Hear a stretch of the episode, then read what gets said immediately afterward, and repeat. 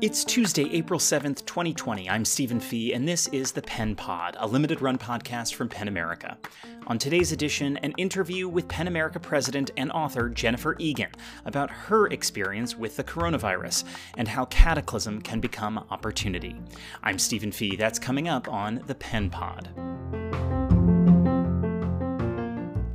One of the perks of working at the organization PEN America is that our president is none other than the inimitable Jennifer Egan, a novelist and short story writer. Egan is author of the Pulitzer winning novel A Visit from the Goon Squad, and her most recent work is Manhattan Beach. She's a transformative voice for American literature, a fantastic steward of PEN America and its national roster of members, and she joins me now. Hi, Jenny. Hello. Look, Jenny, it's so nice to hear from you. I wanted to give you first an opportunity um, to talk about your own um, personal experience with the coronavirus. Well, I'm undiagnosed like so many, but um, I am basically just emerging from three weeks of illness, um, which was uh, very difficult. Even though I had an extremely mild version, I never had trouble breathing. Um, but I was diagnosed basically by phone by my doctor and did find, and I'm someone who's in pretty excellent health generally. This was a this was a circuitous process that really took a full three weeks to emerge from. Um, and it was tough. I mean, I had a lot of fevers. Um, they seemed to, the symptoms seemed to change, but not really go away. So it took a lot of patience, which is not my strong suit. Um, but basically, I feel very lucky to never have had breathing trouble and never have had to go to the hospital. And I'm just relieved to be feeling better. Well, we're really happy you're feeling better too. It's it's great to hear that you're on the other side of this. Um, I, I want to know from your vantage, you know, and again, I realize that you've obviously been struggling with this on your own for the last few weeks. But how do you th- see this pandemic affecting the literary community and what kind of toll is it taking on writers? I mean, uh, the ones that I feel most immediate, I mean, obviously some people are ill and let's hope that they all recover. So that's number right. one. Um, I feel terribly for the people whose books are coming out now or were supposed to come out now. I mean, the thing that's so tricky about writing books is that it takes an incredibly long time. It's years of one's life generally.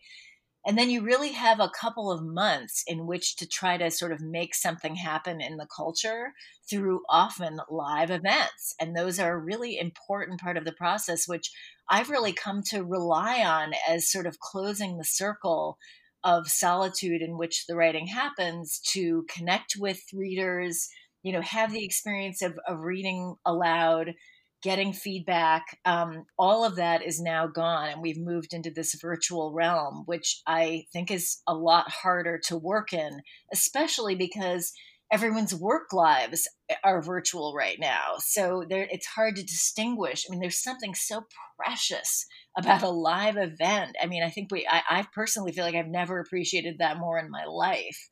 Um, so I really, really feel for the writers whose books are coming out now or soon. That mm-hmm. was carefully calibrated, no doubt, to avoid the election and other hazards of this fall. And you know, it's I I just very much hope that that these writers can thread the needle and connect with an audience. Yeah, I mean, so do we. I, and what's so interesting is, you know, a lot of the conversations we've had on this podcast are, have been about literature as a comfort. And, you know, I'm wondering what role you think books and poetry and the written word can play at this moment. For me, there's nothing that provides a better escape, although sometimes the there has to be a kind of catalyst into that escape. In other words, we're you know, we're addicted to the news. We're watching Governor Cuomo every day. We want to know the stats. And that can become a kind of loop of information that is, you know, sort of immediately satisfying because we're getting information, but but doesn't really do anything beyond that.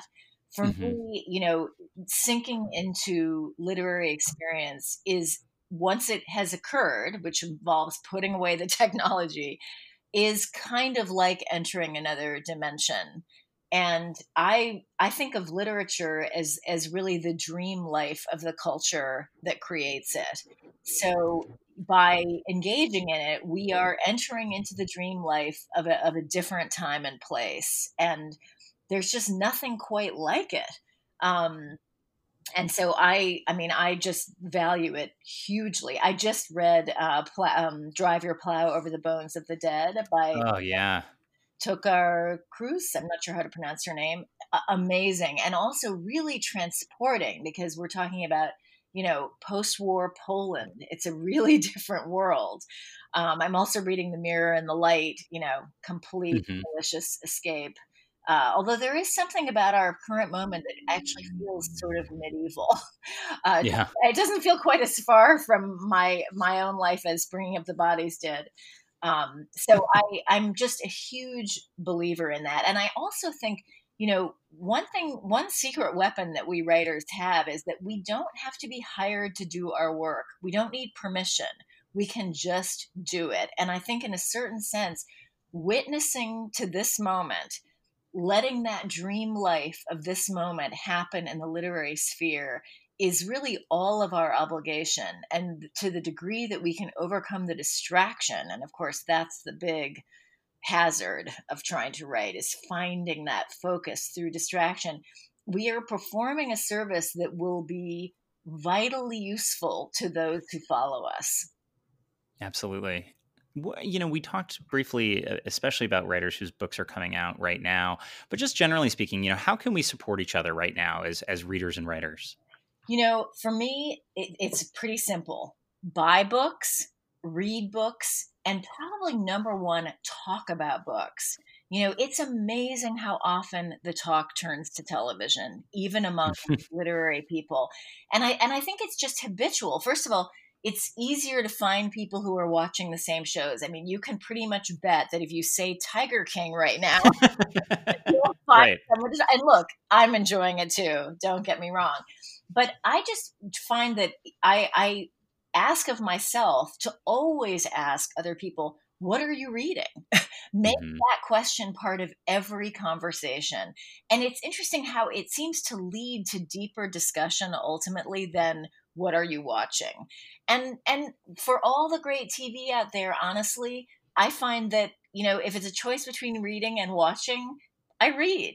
It just yeah. feels like a deeper satisfaction and also a kind of insistence in my own life anyway on the importance of this practice. So i think that just keep literary culture alive by insisting upon its centrality. That's what we can all do Absolutely, absolutely, and then watch Tiger King later, um, or, or now.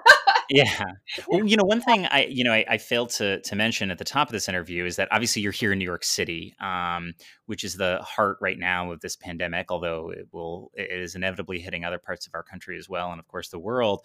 Um, and you know, I can't help but think, you know, you and I got to talk a bit about um, when you wrote Manhattan Beach and all of the work that you did to delve into the history of New York and the Second World War, and you know, you, you had this opportunity opportunity, I feel, in the book, you presented us with this opportunity to view the city through the prism of of crisis, through the prism of of the sort of upheaval that was happening in the mid century.